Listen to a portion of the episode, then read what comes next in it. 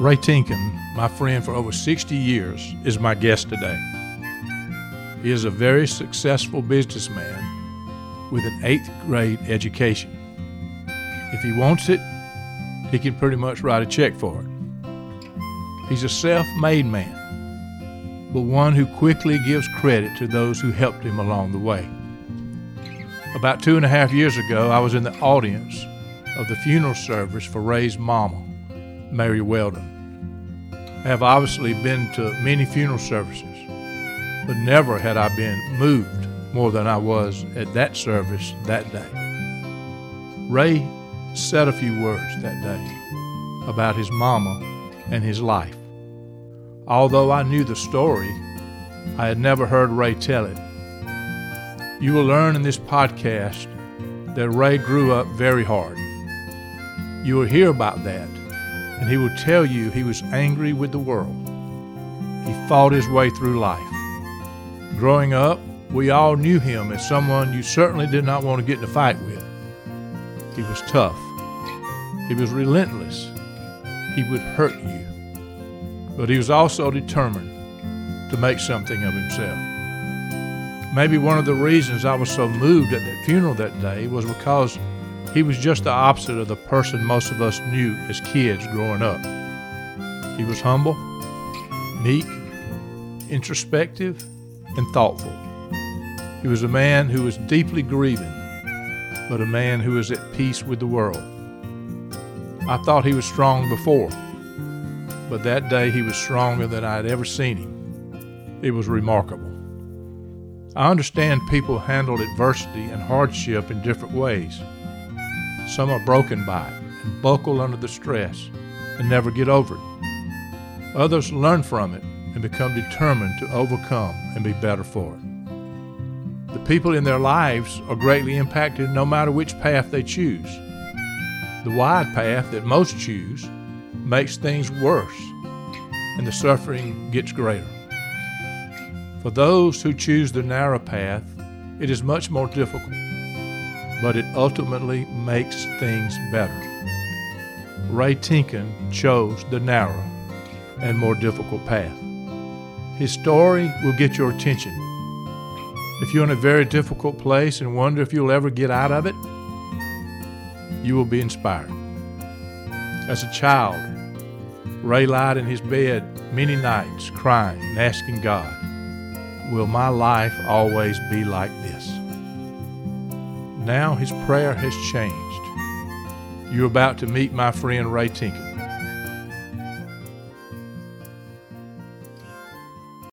Viewing life from a hearse, it could be worse. Laugh, think, and cry with the country undertaker.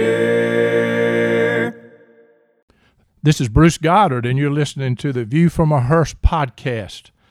I've got a special guest with me today. We've been friends for, gosh, over 60 years. His name is Ray Tiencken. He's got a story that will shake you in your boots. I don't know how long it's been, Ray. A couple of years ago, your mother died, and Ray spoke at his mother's funeral. And one of the things he said that I'll never forget he said that as a kid, I would cry myself to sleep at night and asking God, Will life always be like this? He started with really almost nothing, and he's made a heck of a life. He's one of the most successful businessmen in our county. He can write a check for anything he wants to buy, and he's a heck of a good guy. So thank you, Ray, for doing this. I appreciate, man, you honoring me by getting on here and talking about this. Some of this stuff is probably not easy to talk about, but I think it's a story that, that needs to be told. So talk about what was going on when you were a young kid growing up. Uh, I know right where you grew up, out close to what we call Possum Trot, out in that area, but but just talk about that. I grew up in Reynolds. I remember starting school in 1959. We lived in an old house out in the country, and Daddy worked for Swearingen Chevrolet at the time. The old house we lived in, you could see the chickens under the house. The bathroom was out there by the cedar tree. We finally got water and a bathroom when I was 13. And my daddy was an alcoholic. Daddy drank every day of his life. And mom and I, as it's been a lot of times, mom and I, we didn't have anything to eat. I've been to bed cold. I've been to bed hungry. And and I lay in the bed at night, and I pray to God every night. But uh, the thing about it, I asked God one time, is God is going to always be like this? And I just knew then that I didn't want to be like my daddy. And I wanted things. I remember many a time, Mom and I would have to walk to Watley's Pond to get water because our well froze up and we didn't have water. And back then, it was old tin buckets. They didn't have five gallon buckets. You were only only son, right? Only, son, child. Only child. And but the only thing I can say my daddy did give me, he gave me a skill to do body work. I was painting cars when I was twelve. You were driving when you were thirteen. I remember you drive to elementary school. I, I drive to school. My, I drive my grandpa's old truck, and I stayed with my grand, grandma and grandpa uh, a lot. But one day, Decided I got enough. I'll never forget. I was 16 years old and I was helping my daddy out at the house, and daddy was drinking that day. He done got pretty well polluted, and it was freezing, and icicles was hanging at the end of my blue jeans, and I uh, told daddy, I said, Daddy, it's too cold to water sand this car. He said, You gonna sand that car? So next thing I know, Daddy slapped me upside the head because I told him I wasn't going. to And y'all got to think about it being 30 degrees what your ears felt like when somebody slapped you. When he did, I just lost it right then. I knocked my daddy completely out on the ground. And that's the first time I'd ever hit him. But I figured that was the day when I needed to leave. So you to back up a little bit, what your dad and, and you know, of course, I grew up here in the same town, so everybody mm-hmm. knew that your daddy was an alcoholic, right. but he was also the best body man. He was the best. You, you would man. never. You would when you talked about Bill Tiencken, you would say he's always drunk, but he's the best body man you'll ever find anywhere. You learned, even though, like all of us, he had his faults, but he taught you what you're doing now. Exactly, so I know exactly you're forever right. grateful for that. So right? I, I got that from him. Yeah. And uh, at the time, my mama decided she had enough, so mama left too my mama had moved in with me and my grandmother in Reynolds, and she had met this James Weldon was a good man. He was he would be called my children's grandpa. Right. Because he loved them. No question about and it. He took care of them. Mama's always been by my side, and that's the reason I say I miss my mama still today. But if it wasn't for my mama, I wouldn't be where I'm at. You also, if, if I remember right, you quit school in the eighth grade, right? I got a whole eighth grade education. That's all I got. Isn't that amazing? I went to Butler for about a month, and I decided that uh, I need to go to work because I made more money than a lot of teachers made when they was teaching school painting cars and fixing cars on the side, and I knew where it was at. Right. So I just kept doing what I know how to do. I went to work for Huckabee Cadillac and then I worked for Barney A. Smith. So you were like 15 to 16 years old then, or whatever? No, 16? Uh, when I was 15, 16 years old, I went 17 years old. I got a job at Bluebird and lied about my age. and they gave me a job. They kept asking for my birth certificate, and they kept asking me for my driving license. I told them I didn't have any driving license. And finally, when I did get my driving license, I mean my finally when I did turn 18, I kept my birth certificate. and it was about two months shy. I'd done been working for two months. so what did they do? They just can't let me keep working. That's amazing. I didn't remember you working at Bluebird. So you you also tell the story in there that you would walk at night. Oh yeah. To to the pond to get water, yeah. and you'd go to bed hungry. I go to bed hungry. And and you many nights cry yourself to sleep. That's and right. thinking, what in the heck? And, and we didn't we didn't even have a car back then. Yeah, and and you were going to school with you know people that became your lifelong friends. That's right. But you could see the difference. You made the comment that your mother made your shirts. That's right. And and you saw other people that were had had store bought shirts and all Yeah. that. Talk about that a little bit. And well, I I remember uh, Miss Cat Brady. uh, sometime Mama get enough money to go up there and buy me a new shirt because I wanted new shirts like everybody else. They had the black and white checkered shirts, and my, mine looked like camouflage by the time Mama got through with them, but they still look good. And Mama used to get the pattern from Cap Brady. I remember getting the new shirts. I think I had three or four, and maybe three or four pair of blue jeans. And at one time, Mama bought me a pair of corduroy breeches, and she said, "Don't wear those breeches. You have to wear them on uh, weekend." But I wanted to wear them. And I went and climbed the fence and tore them, tore them corduroy breeches. I didn't even go home that day. But uh, well, when I did go home, Mama said, "I told you not to wear them breeches, and you can't patch corduroy." so you remember the time you just reminded me talking about school uh, when uh, our friend Wimley Hartley Mud Duck Mud Duck got in a fight with Mr. Hogan down at the elementary school. You remember yeah, that story? Yeah.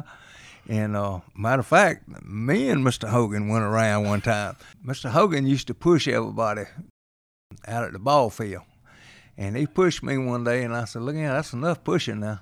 He said, "Well, you want to put them boxing gloves on?" I said, "Yes, sir, I sure do." I bet you did. And we went back, and I told Mr. Hogan up, and he ain't never messed with me no more. But the thing about it, Mr. Hogan, Mr. Hogan was a great, great teacher. We really loved him. We was kind of like the welcome back Kotter class. Wimley and Audrey Wyndham and Brenda Children and Junior Sudaff, and and they kept all us in one little room. But uh, I had a good school, you know. I ran into James Wyndham. I, I said Wimberly Hartley. I'm sorry, well, James. Wyndham. It was James Wyndham that got that was beating up Mr. Hogan. So we were in PE class, and they everybody came running in and said, "Mr. Helms, come out here. James Wyndham's beating up Mr. Hogan." And James had him behind his back, and he was kneeing him in the butt and just knocking him up in the air. And he was just Mr. Hogan didn't have a chance with James Wyndham. I'm sorry. I, had the name wrong a while ago, but it was James Wyndham. So I was always funny to me. And then I ran into James up here at Fort Wayne one day, not, you know, four or five years ago, may have been six years ago. And I, I saw him and I started talking to him. I said, James, I'll never forget that as long as, and I was laughing because I thought it's funny. And all of a sudden, his laughter, he stopped the laughter. He said, Let me tell you something. I had had pneumonia. I've been out of school for two weeks and Mr. Hogan was wanting to run me. You know, he'd get punish you, he'd run you, get behind you and run. He said, I what told him I can't run. I've been sick. I've had pneumonia. I just my first day back to school, and you, I can't run. So he said, "You're gonna run anyway?" And he said, "I decided I ain't gonna run." so well, you didn't push James Wyndham. no, and James Wyndham could beat up anybody, anybody, and he had arms like a he was a man among boys for sure.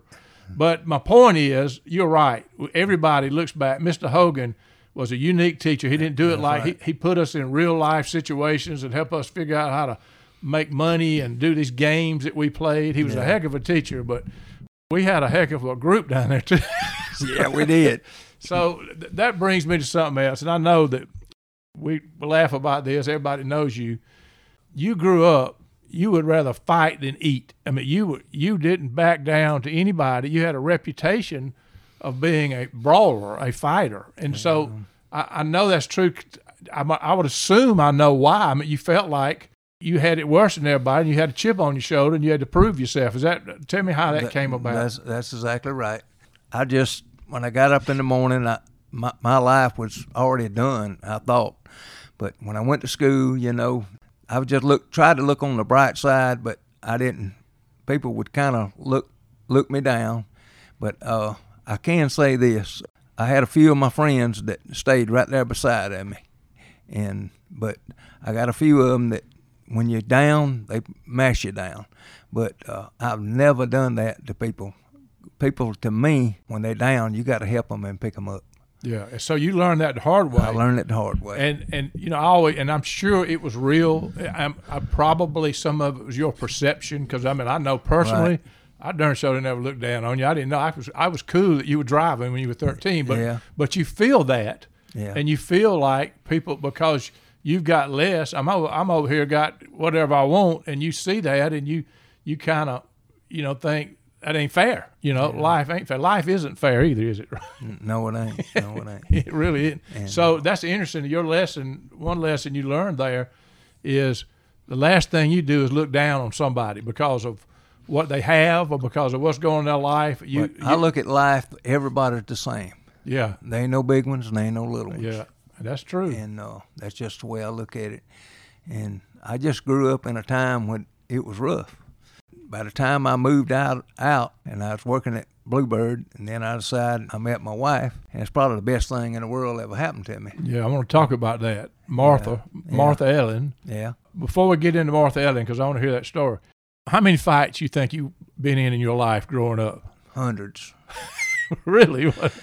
I fought in the first tough man contest ever come to Macon, Georgia. You were a grown man then. I was a grown man. They were having a tough man competition at the at the Macon Coliseum. Had a crowd of people. What do you have to sign up for it, or you just go I, up? On, I had to sign up for it, and there was uh, 27 of us in there, no weight limit, and uh, you win $1,500. I won't never forget. I said, that's going to be the easiest $1,500 I've ever made. I was working for Warren Green Chevrolet at the time. Mr. Warren sponsored me. I think he had to pay about $25 entry fee. And but I think I had everybody in Peach County, Taylor County, Crawford County, Macon County there. I had the whole Coliseum slap full because all of them come to see Ray get beat up.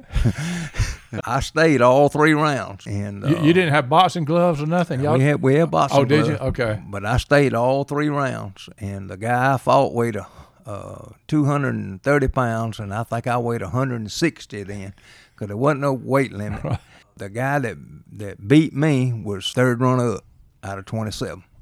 Is that right? Yeah. So did, did you get hurt? Did you oh get? yeah, I had knots on my head. I busted my nose, my mouth, my jaw. I had knots on me like a porcupine the next day. And you stayed with I it. though. stayed all three rounds. Did other people get knocked out? Oh, a lot of them just got hit one time and quit.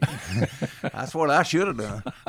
But I had all them people backing me up, and I couldn't stop. You know, you know, I don't know what when when we were kids, I knew that you were a fighter, and some of us we called you a bully because you know you could you could mm-hmm. back up whatever you said. Everybody knew it, and I'm sure that I was afraid of you, but I think we were always friends. I mean, I don't, Always I don't, I don't ever remember you even. I could, I never remembered you well, I'm, being I'm gonna tell you, you, Chuck Bird, and Wimley Hartley, and uh, Billy Bell, all of us got along real good. We were big in basketball, Right, and I love playing basketball. right. But Harold Hams, he get us all to the ball games, and I used to sit in the back of the bus with Marcia James. That was my girlfriend back then. Mr. Hound one time told me I couldn't sit with Marcia, and I said, "Well, why not?" He said, "Well, you just not going to sit back there with her."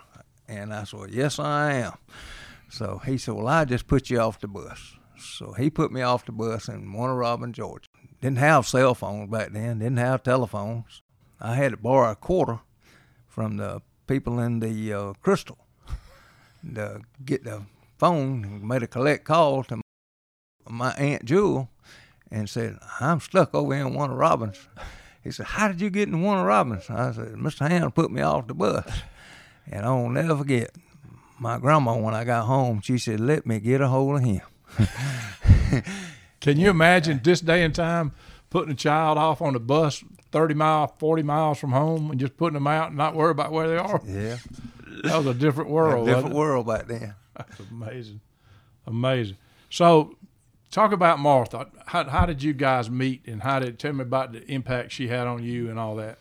Well, they used to have these dances out at Crossroads School, and she used to go out there, and we met out there. And hell, I think she was 15 years old, and I asked her, you know, to go out, and I didn't even have a car. My cousin Cheryl, uh, Crampford at the time, she was talking to Martha because I done quit school, and she said, "I don't want to go with him. He he ain't nothing but a, a bully, you know." And finally, one night they had a basketball game, and uh, they didn't have a telephone either.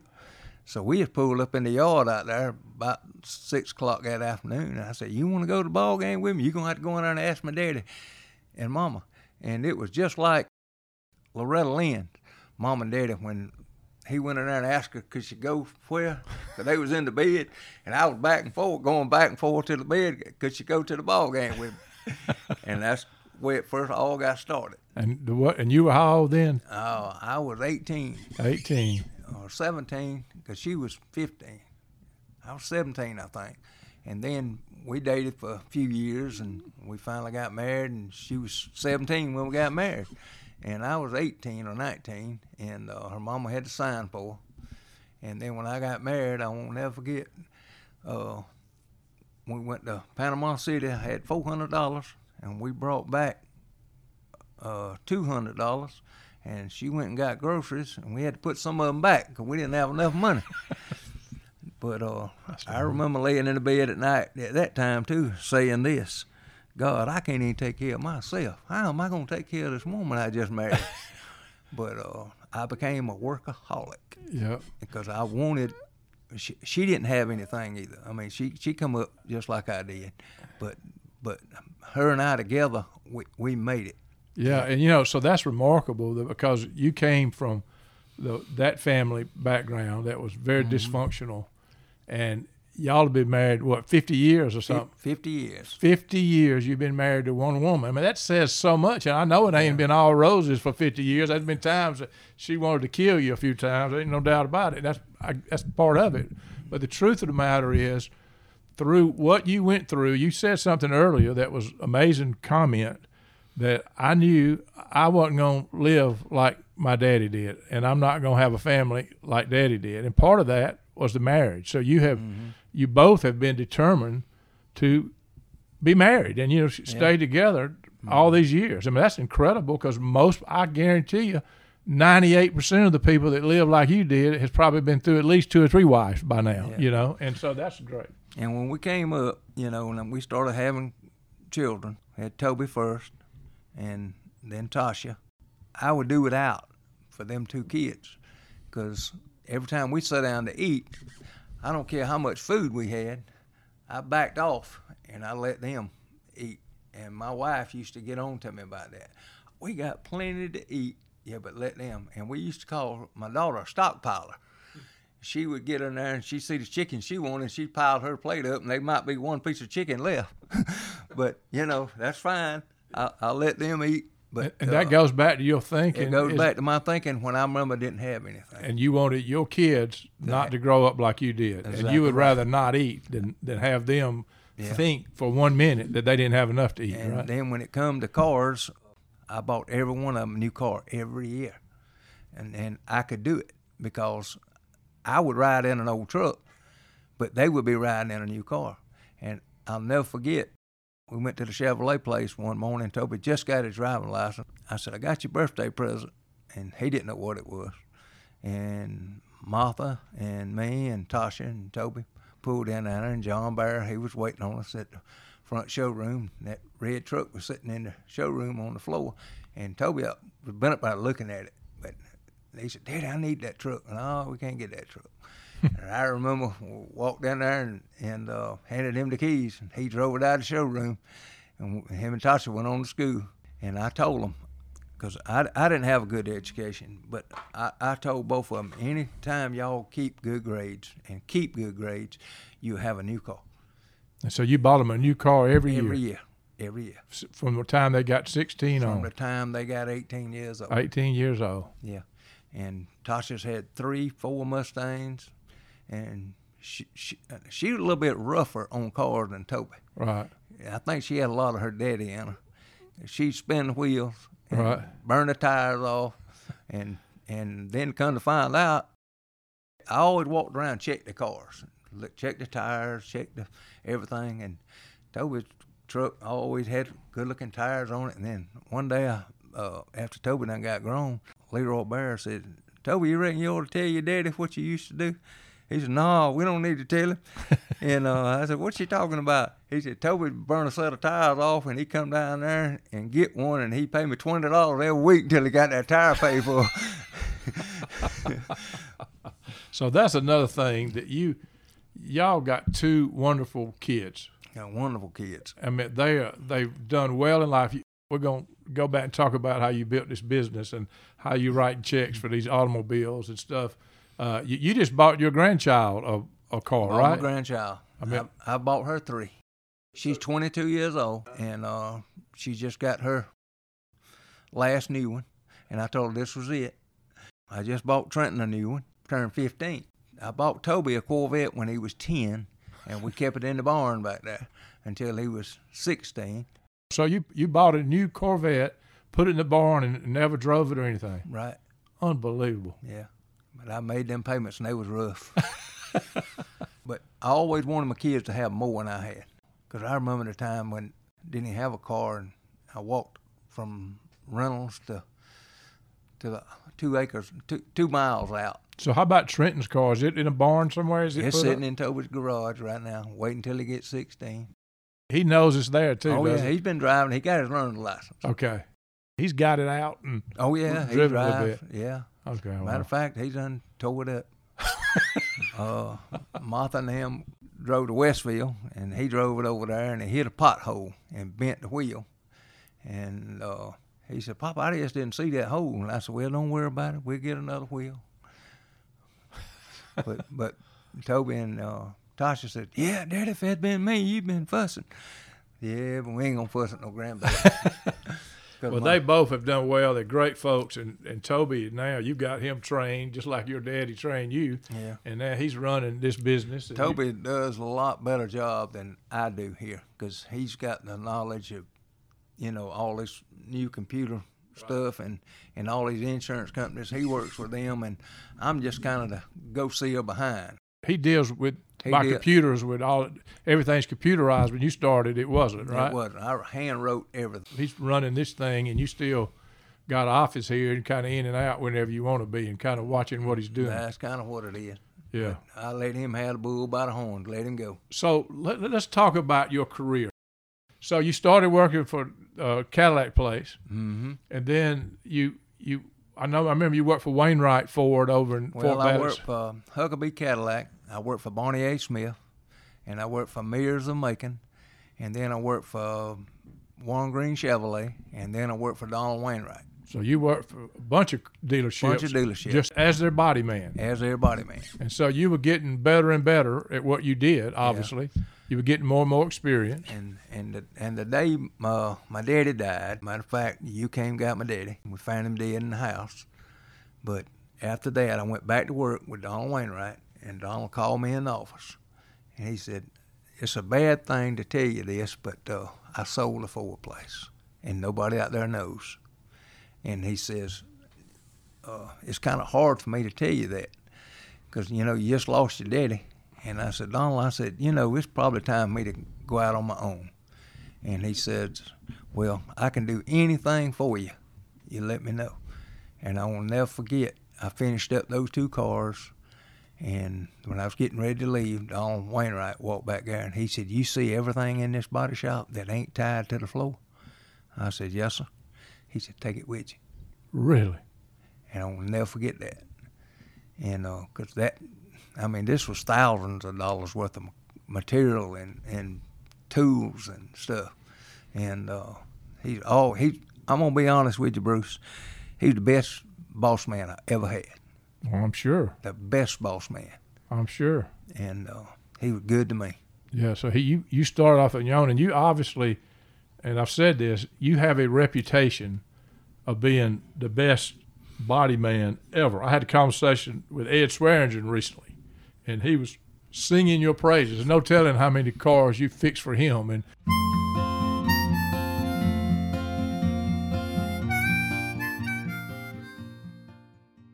Is Ed Swearingen, and as you know, I'm the former owner of Silver Dollar Raceway here in Reynolds. If you look up the word loyalty in the dictionary, I'm quite sure that Ray Tiencken's picture's on the definition.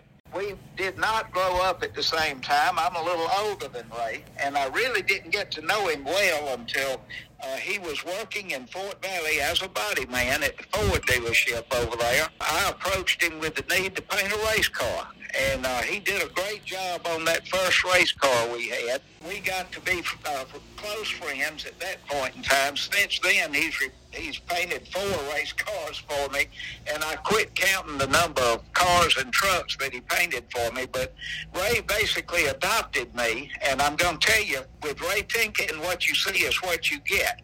Uh, he's totally honest. He will tell tell it like it is, whether it's good or bad. And if he tells you it's good, it really is. He is one of the most loyal people I have ever had the privilege to meet, and he's taught me a lot about the word loyalty. Ray is honest to a fault. He is not the cheapest body man in the world. If you want a car painted, go to Earl Scheib if you're doing it based on price. But as far as the total package, the quality and, and the work that he does, uh, it cannot be beat. He has got the experience and the honesty to go with it. Gives you the full value for what you're paying for the work that he does. Uh, as a matter of fact, my wife's got uh, over ten thousand dollars worth of deer damage to a brand new Ford Explorer that uh, he's working on as we speak up there at his shop.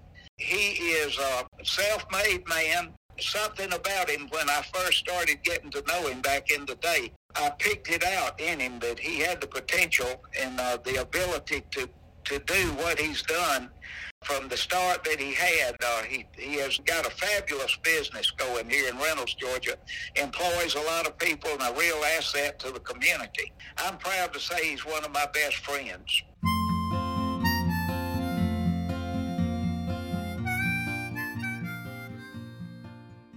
He just you just got that reputation. I mean, you're not just Yeah. a little bit good.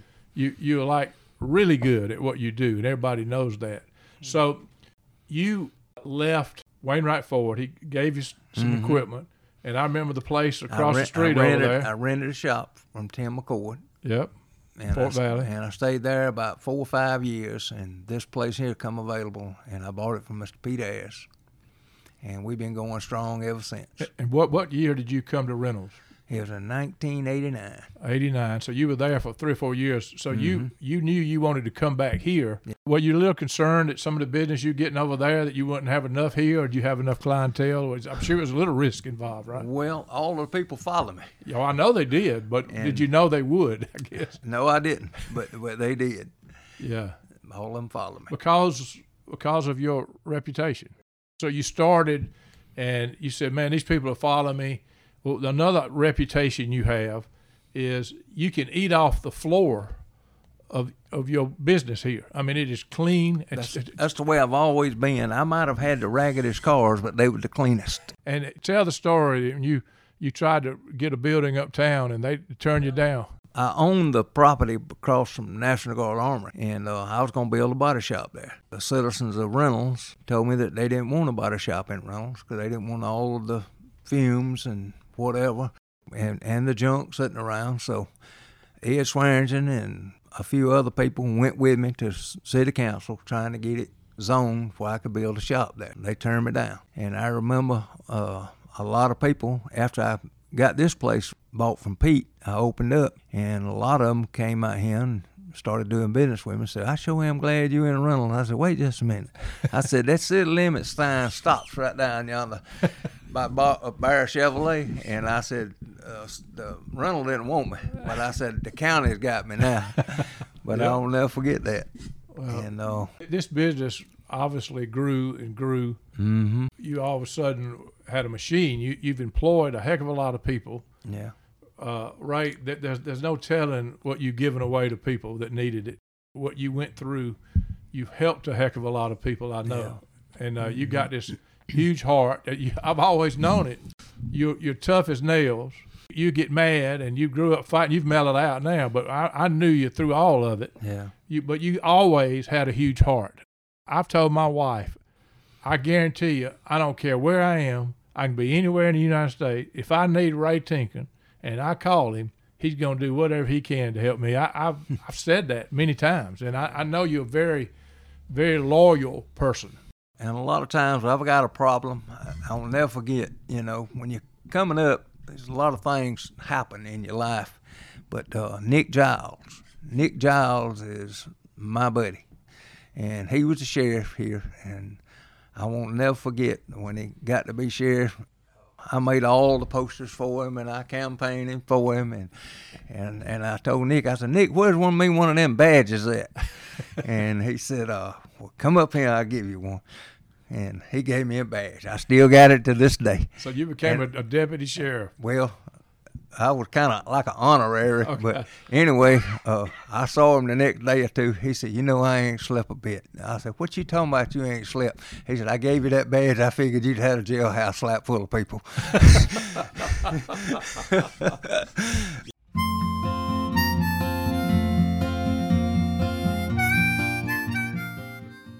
This is Nick Giles. Uh, Ray and I met in the seventh or the eighth grade, I guess. Everybody thought he was a bully. And I'll be honest with you, I was terrified of him because uh, he was just literally a brawler.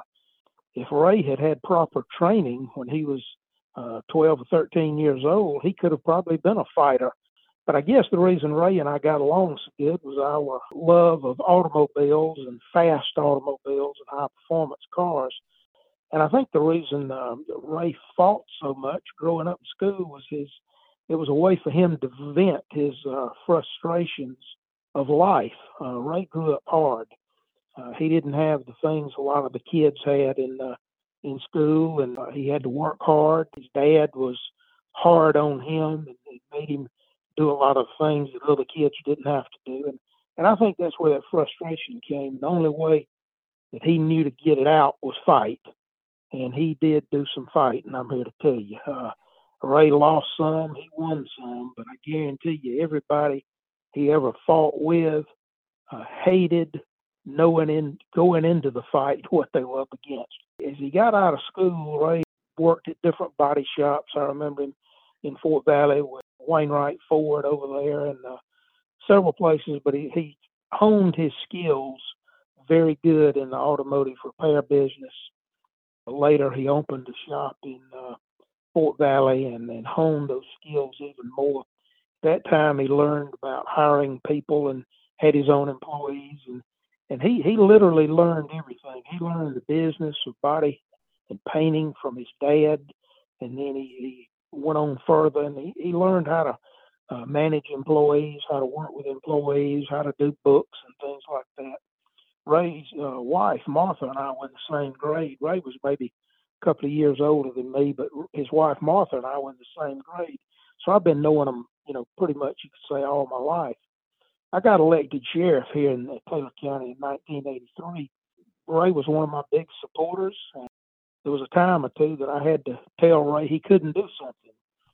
Man, it, it terrified me even then as sheriff, you know, because he'd have that look in his eye, and I thought, oh hell, we're fixing to have a knockdown drag out here. But uh, but Ray was getting to the age then he understood he had to change some of that fighting. And all I told him one day, uh, jokingly, I said, Ray, you ought to do like I've done and quit fighting with your fist and start fighting with one of these pencils. I said, you can do a whole lot more damage to a fellow with a pencil. And I guess he sort of took me up on that because he, uh, he, he just learned how to do business and did things good. And, you know, I've, I've had, I've had friends before and I've got, I've got a lot of friends now, but I consider Ray Tiencken as one of my very best. My daddy told me and my granddaddy told me growing up, said, son, you'll find out going through life that there's only one or two people that would actually put the hand in the fire for you.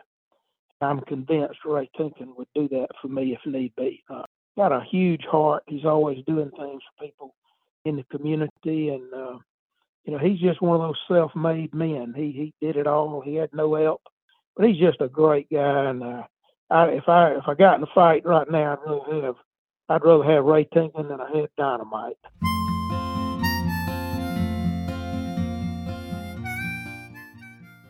I know y'all been great friends. He was a long time sheriff here. He, he's another guy that thinks the world of you. I think the world yeah, of him I too. know you guys go back. So the other thing I was thinking, so you you've been over in Fort Valley, and it had to be a little bit of thought in your mind.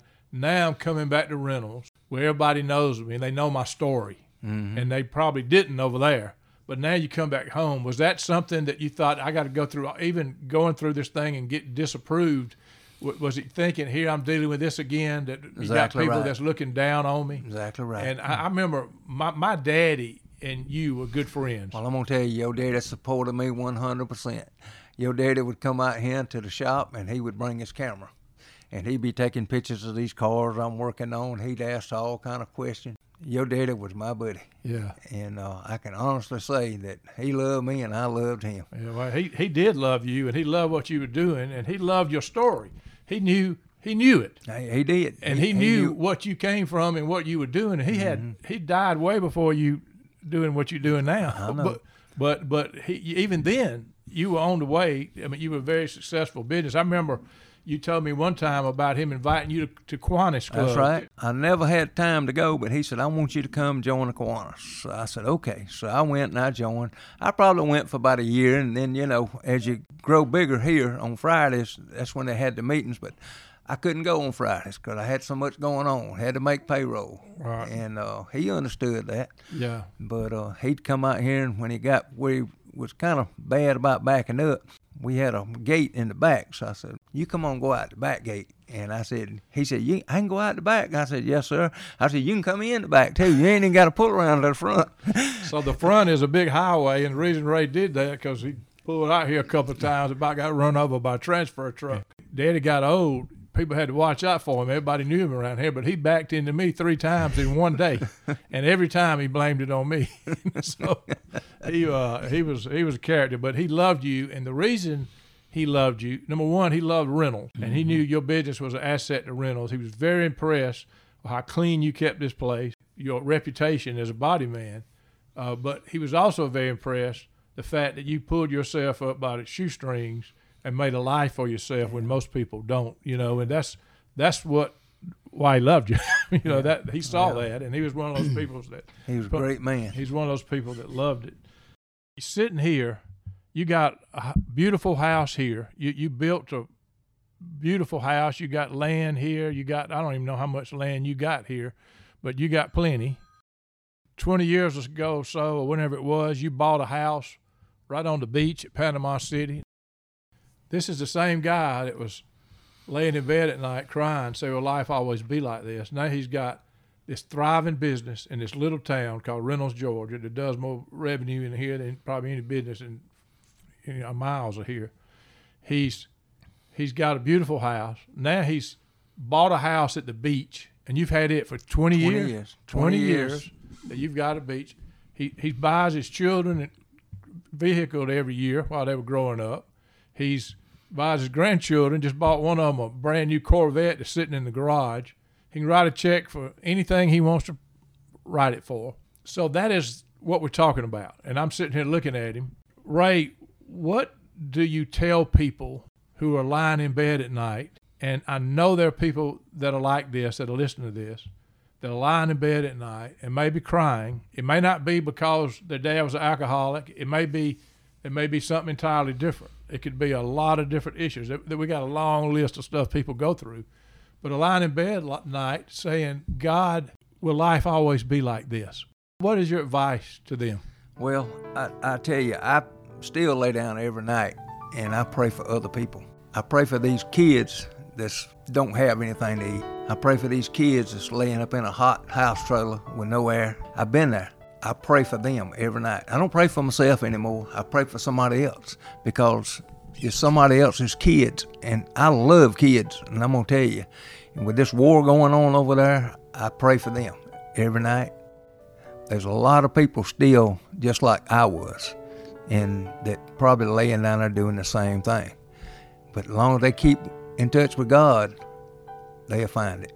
So you you when you were praying. I remember you told me your mama a long time ago when you were a kid gave you a verse that said John three sixteen, That's exactly right. and and you clung on to that. I hung on to that, and I still got that little Bible. Yeah. And she marked it out and underlined it. So here's here's a lady that I think you said she had a fourth, fourth grade fourth education. grade education, lived in absolute hell, Right. and she gave her only son a Bible verse that he kept with him all these years. I watched him at the funeral. I think you had that little Bible, I did. and you read that verse that she gave you, mm-hmm. and that has been your guiding force all your life. That there's a somebody bigger than us that can help us through whatever we're going through, and that's mm-hmm. that's what you you give credit to God, and you've leaned on that all your life, right? Right. And but you also you also one determined guy. You know, I tell the story about Eulin Brown. You know, you remember Eulin Yes, well. I do. He was always in the ditch. His papers were always strong, but he didn't know what the word quit was. And and you remember him delivering grit papers on I, his I remember him real good. I've told that story all over the country, and most people don't know him. You know him good as I do. But he was, you know, he had a disease and he couldn't walk straight, and you think he was intoxicated, but he never quit. He was always papers everywhere, but my mental picture of him, he was always gathering his papers back up to get them in the basket to get on down the road. And and that's kind of what you've done. You've had some roadblocks along the way. You just didn't flip a switch and all of a sudden you were writing checks for everything. You've gone through mm-hmm. all kind of stuff Yeah. to get where you are, but you were one determined sucker that your determination was I don't have to live like this and if I can do anything about it, I'm not and I'm not going to let my kids do this and you worked your butt off. You told me that you became a workaholic. You were determined and you were doing it for them. You really Yeah. were never doing it for you. You were doing it for them because of what you went through. Exactly right. I always wanted to make sure mine had the best, and they had clothes that wouldn't have been made, you know, and and uh, always had the best. And Toby, always on time. I've never had a problem out of him. But uh, Tasha, I'm gonna tell you, she's like her daddy. She's old bullhead, but I still loved her just as much as I did Sure. Toby. They all different. And All that's okay. different. That's okay. But you got some wonderful kids, and that's because of you and Martha Ellen. Y'all made a heck of a team, Mm-hmm. and uh, y'all been together a long time. She she can stand up to you. I guarantee you that. Oh yeah, she can. She, She, can. she has, even in your bullying days, she wasn't intimidated one bit. But it's you, you've made a great team. You've made a great life, and it's it's a heck of a story. One day, I have a feeling that somebody's going to be listening to this, that are your grandchildren or your great grandchildren, not even born yet. Who knows? That are going to listen to their grandfather Ray talking. And what would be your advice to them, the people that will listen to this one day, 25 years from now, after me and you are dead and gone? What's your advice to them? When you lay down at night, always remember God has got you. If you ask God anything, it don't matter what, He will answer those prayers because He has really answered mine. I'm on the outside looking in. Bruce knows, and a lot of other people know, that I'm just old down the earth guy, and I believe in helping other people. And all you got to do is ask God, and He'll help them, just like He helped me. I've got a lot of friends that uh, stood behind me. It don't matter what it is in life. There's always a good answer for it, It's, and, it's always good to have friends too, right? and that's right. And, and Good friends. To have friends, you got to prove yourself friendly. Yeah. so you've done that. Yeah, and, and remember, don't never stomp on anybody that's down. Don't never do that. Always try to lift them up. It don't matter what the situation is. Everybody's got something in life, but you have to step up to the plate and, and try to help other people. And I've done that all my life. And you have, and you keep on doing it. I want to tell you, I appreciate our friendship. I don't think I ever talked to you on the phone where you don't end up saying, I love you, man. I love you, Bruce. I say the same thing to you. That's right, we do. when uh, I, I sincerely appreciate our friendship. It's been uh, an honor for me to sit down and, and get part of this story out and uh, and your story and let people hear it. Well, I do remember when you came up one day and wrote an article on me. And I'm going to tell you what, I was so proud of that article. You, you did a great job. Uh, a lot of people called me and, and said, I read that article. He said, Oh, you ain't mad at Bruce about putting that in? I said, Everything Bruce said is the truth. And I said, There's no other way than say it, but he said it in a way that it just brings out the part of me. And I loved it. Yeah, so I actually wrote two articles. I wrote one long time ago, and then I wrote one after your mama died. After I listened to you Yeah. talk, you were an easy subject. You were great subject matter, and I just know there's people struggling. There's people think they're beat. There are people that are hopeless in whatever situation, like you were as a little kid. You had this hopelessness Yeah. feeling. You, you never know. With with the good Lord above and and you being determined, you never know what's going to turn out. Right. That's right. Well, man, you've done well, Ray, and I'm I'm proud of you. I'm proud for you, and I love you, brother. I love you too, Bruce. Thank you, man. Thank you. Viewing life from a hearse. It could be worse. Laugh, think, and cry with the country undertaker.